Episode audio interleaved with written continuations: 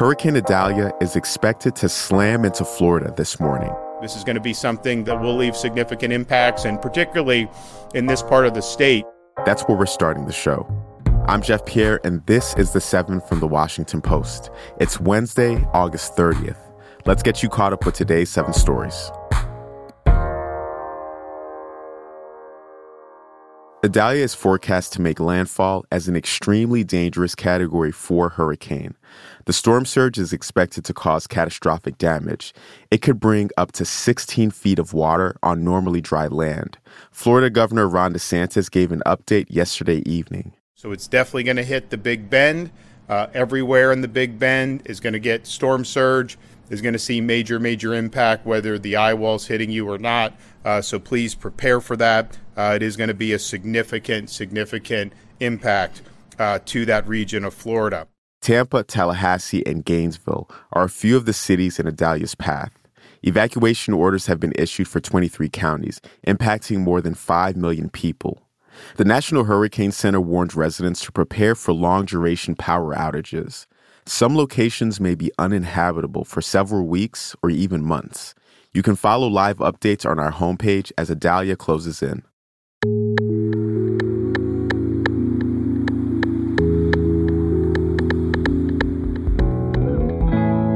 Number two, the U.S. named 10 drugs that will face Medicare price negotiations. The Biden administration plans to negotiate the prices of these drugs with pharmaceutical companies. The aim is to lower costs for older and disabled Americans. The drugs on the list were announced yesterday. It includes blood thinners and medications that treat diabetes, heart failure, and cancer. An estimated 9 million seniors on Medicare used one or more of these 10 drugs in the past year. This was an unprecedented step in a long political war over the nation's sky high drug costs, but the plan faces legal challenges from the pharmaceutical industry. Number three, a UNC graduate student was charged with the murder of a professor. The fatal shooting shut down the University of North Carolina at Chapel Hill for three hours on Monday.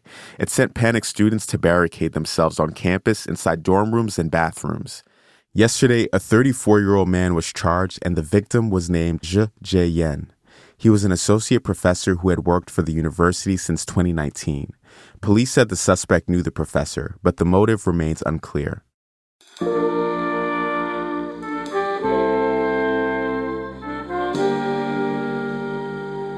Number four, Wagner chief Yevgeny Prigozhin was buried in a secret ceremony in Russia yesterday. The event in St. Petersburg was closed to outsiders. Hearses and funeral processions had laid false trails at local cemeteries and other locations. The secrecy of the burial underscored the Russian government's fears of potential unrest after Prigozhin's death in a plane crash last week. The mercenary group chief had led a short lived mutiny against the Kremlin in June, and he remains popular among hardline pro war Russian nationalists.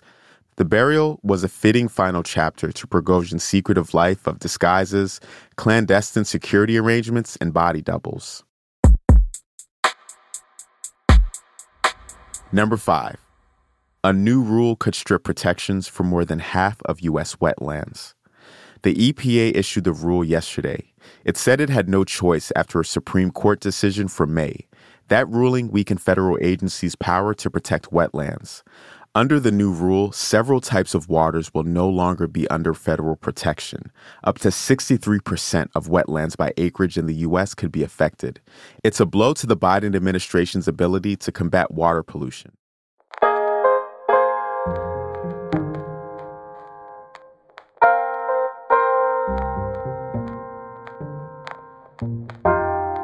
Number six, a live, wriggling worm was found in a woman's brain. That's according to a new study. A woman in Australia went to doctors with symptoms including forgetfulness and depression. After many months, they found the cause a roundworm in her brain. It was a unique and kind of gross discovery. The parasite had never been reported in a human brain. The woman's symptoms improved after it was removed. It's not entirely clear how the worm got in her brain. She may have inadvertently consumed its eggs either from dirty produce or by contaminating her hands or kitchen equipment. You can see a picture of the worm on our site, but maybe finish your breakfast first. And at number seven, tonight's super blue moon won't happen again for 14 years. A super blue moon is when a second supermoon rises in a single month. The last time one appeared was in 2018, and the next one won't rise until 2037. So make the most of this opportunity tonight. The best time to view the supermoon in all its glory is at moonrise. Check the link in our show notes to see where that is where you live.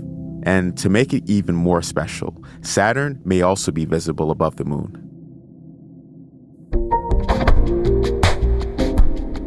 That's the show for today. If you're looking for something to listen to later on, The Post has a lot of great options. Check out our new series about national parks, Field Trip, and the award winning investigative series, Canary. And by the way, you can listen to Canary, this show, and other Washington Post podcasts ad free on Amazon Music. That is, if you're a Prime member. But wherever you listen, make sure you're following our show so you never miss an episode. I'm Jeff Pierre, and I will meet you back here tomorrow.